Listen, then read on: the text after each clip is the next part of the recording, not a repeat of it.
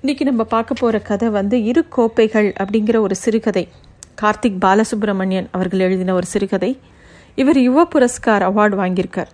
ரொம்ப ஒரு சிறப்பான ஒரு சிறுகதை. எல்லாரும் கண்டிப்பாக வாசிக்க வேண்டிய ஒரு சிறுகதைன்னு நான் சொல்லுவேன்.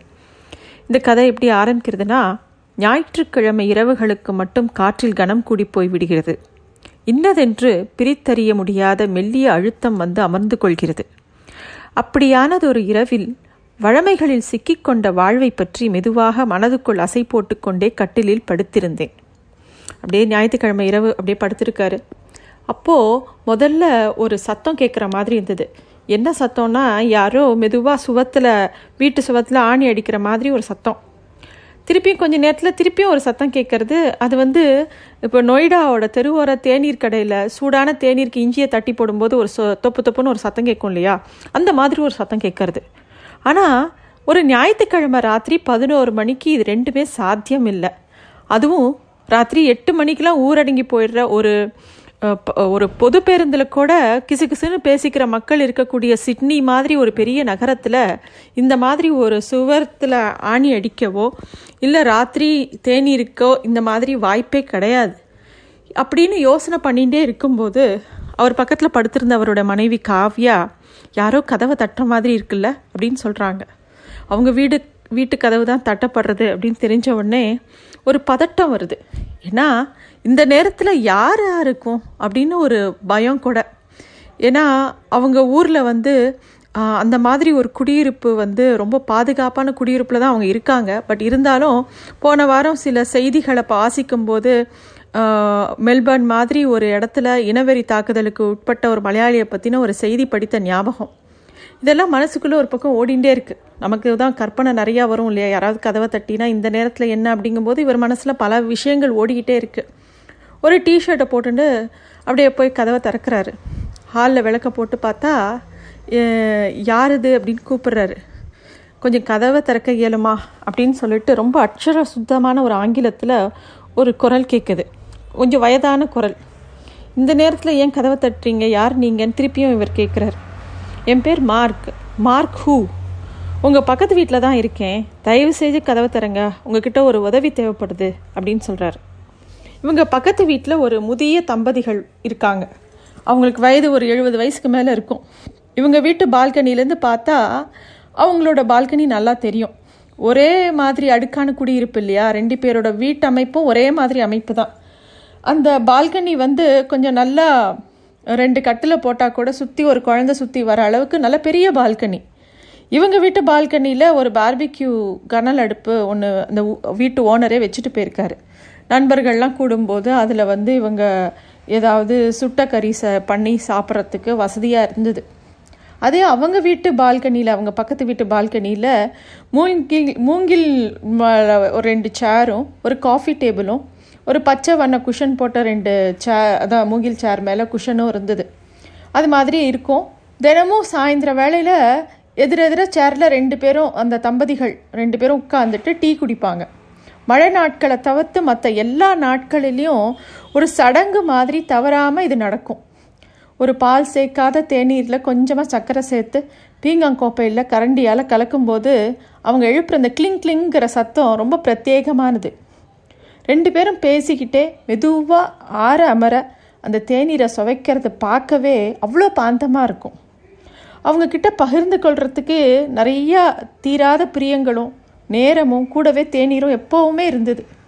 இந்த மாதிரி தரு தருணங்களில் எதேச்சியாக அவங்கள சந்திக்கும்போது பொதுவாக ஒரு புன்னகை ரெண்டு பேருமே புன்னகிச்சுப்பாங்க.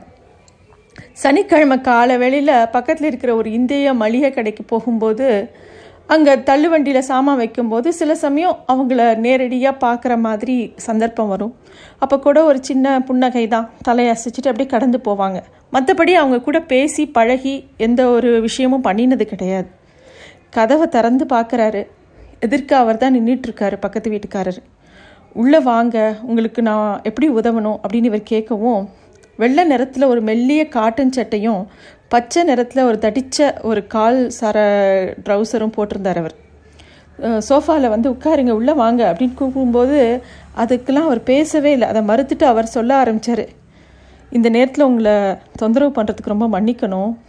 நானும் என் மனைவியும் இன்றைக்கி பக்கத்தில் பார்க்கில் நட நட பழகிட்டு சாயங்காலம் அஞ்சு மணி போல் வீட்டுக்கு வந்தோம். வந்ததும் தனக்கு ரொம்ப கலப்பாக இருக்கிறதா சொல்லிவிட்டு கொஞ்சம் நேரம் படுத்துக்க போகிறேன்னு சொல்லிட்டு போய் படுத்துண்டா. ரெண்டு மணி நேரம் ரெண்டு மணி நேரம் கழித்து இரவு உணவுக்கு அழைக்கிறதுக்காக நான் அவளை எழுப்ப போனேன். அவள் எழுந்திருக்கல. அதுக்கப்புறம் இப்போ வரைக்கும் ஏழு எட்டு தடவை எழுப்பிக்க எழுப்புறதுக்கு எப்படி இல்லாமல் முயற்சி பண்ணி பார்த்தேன். அவள் எழுந்துக்கவே இல்லை. எழுந்துக்கிற மாதிரியே இல்லை. எனக்கு ஒன்றுமே புரியல. என் மூளையே அப்படியே உறைஞ்சி விட்ட மாதிரி போயிடுத்து. நீங்கள் கொஞ்சம் வந்து எழுப்பி பார்க்குறீங்களா? அப்படின்னு அந்த பெரியவர் கேட்குறார் அவர் இந்த அவர் சொல்லும்போதே அந்த மெல்லிய குரலில் அவர் குரலில் கொஞ்சம் கூட பிசிறு இல்லை அந்த சீனர்களுக்கே உரிதான ஒரு சின்ன கண்கள் அவருக்கு. எந்த உணர்வுகளும் அந்த கண்களில் நம்மளால் யூகிக்க முடியல. அவரோட வீட்டை கதவை பூட்டாமல் அப்படியே தான் சாத்திட்டு வந்திருந்தாரு. இவங்களும் அங்கே போகுமோ? தொ லேசாக தள்ளினோடனே அந்த வீடு த அந்த கதவு திறந்துண்டது. வீடு ரொம்ப சுத்தமாக இருந்தது.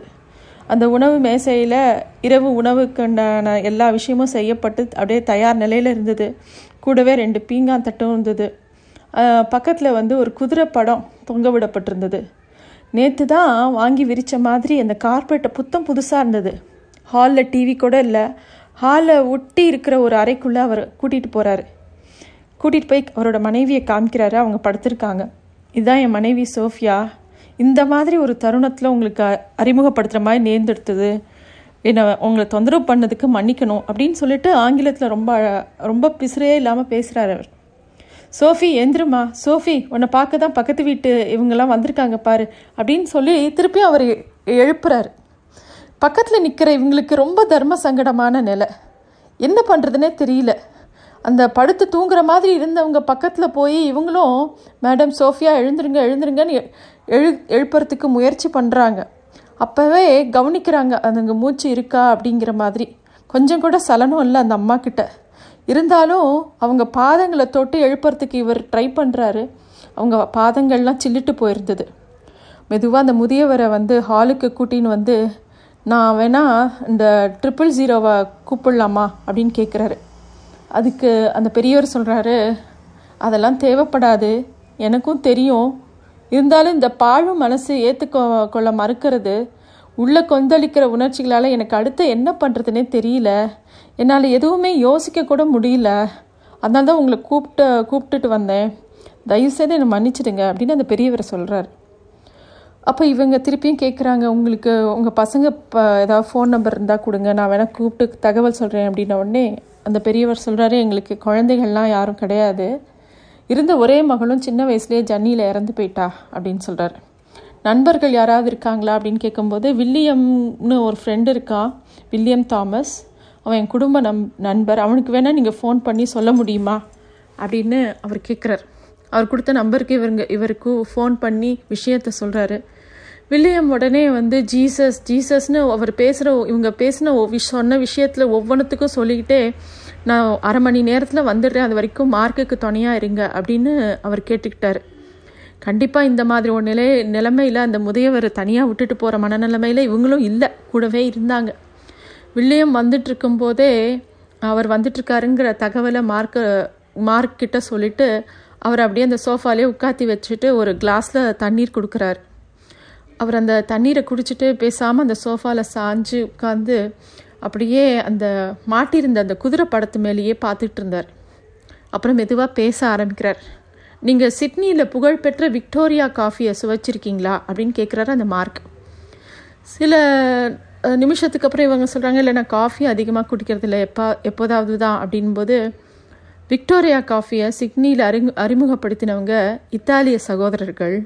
சிட்னியில் இன்னைக்கு பார்க்குற இடம்லாம் இருக்கிற காஃபி கடைகளுக்கு ஒரு வகையில் அவங்க தான் வித்திட்டாங்கன்னே சொல்லலாம். அவங்களோட ஆரம்ப கால கடையில் தான் நான் முதல் முதல்ல சோஃபியாவை சந்தித்தேன் அப்படின்னு அவரோட வாழ்க்கையை பற்றி சொல்ல ஆரம்பிக்கிறார். முதல் பார்வையிலே ரொம்ப ஈர்க்கிற வசீகரம் சோஃபியா மாதிரி சில பேருக்கு தான் வாய்க்கும்னு நான் சொல்லுவேன். நான் வேலை பார்த்த அந்த கடையில் அவளும் வேலைக்கு சேர்ந்தா. அப்போ நாங்கள் ரெண்டு பேரும் எங்களோட இருபதுகளில் இருந்தோம் அப்படின்னு சொல்லிட்டு அவர் வந்து அவர் எப்படி சோஃபியாவை சந்தித்தார் அப்போ வந்து இரண்டாம் உலக போருக்கு பின்னாடி ஆஸ்திரேலியாவிலேருந்து வந்து குடியேறிய குடும்பம் அவளுடையது அப்படிங்கிறது இந்த சோஃபியாவை பற்றியும் சொல்கிறாங்க அவங்க அப்பா வந்து இராணுவத்தில் இருந்ததாகவும் அந்த அவங்களோட மூதாதையர்கள் எல்லாமே ஆஸ்திரேலியாவை சேர்ந்தவங்க அப்படிங்கிற மாதிரியும் சொல்லி சொல்லிகிட்டே வராரு. இவர் வந்து சீனாவை சேர்ந்தவர். இவங்களோட முன் மூணு மூதாதையர்களும் ஆஸ்திரேலியாவுக்கு வந்து தங்கினவங்க தான். அப்புறம் திரு சில பேர்லாம் ஊருக்கு திரும்பினா கூட சில குடும்பங்கள் ஆஸ்திரேலியாலேயே தங்கிடுச்சு. சில சீன குடும்பங்கள். அந்த மாதிரி ஒரு குடும்பத்தை சேர்ந்தவர் தான் இவர் அப்படிங்கிற விஷயத்தையும் சொல்கிறாரு அவர் எவ்வளோ அழகாக இருந்தா சோஃபியா சின்ன வயசில் அப்படிங்கிற மாதிரி எல்லா விஷயத்தையும் அப்படியே சொல்லிக்கிட்டே வராரு. அவரோட காதலை வந்து ஒரு காஃபியோட கம்பேர் பண்ணி சொல்கிறாரு நல்ல மனமுள்ள காஃபி போல தான் இருந்தது என்னுடைய காதலும். எத்தனை மூடி மறைச்சாலும் சமயம் கிடைக்கும் போதெல்லாம் காட்டி கொடுத்துட்டே இருந்தது. அவ்வளோ அதை உணர்ந்து தான் இருந்தா. ஆனால் ஏனோ நாங்கள் ரெண்டு பேரும் ஒருத்தருக்கு ஒருத்தர் வெளிக்காட்டிக்கவே இல்லை. அப்போதான் மெல்பர்ன் கோப்பை குதிரை பந்தயம் வந்தது.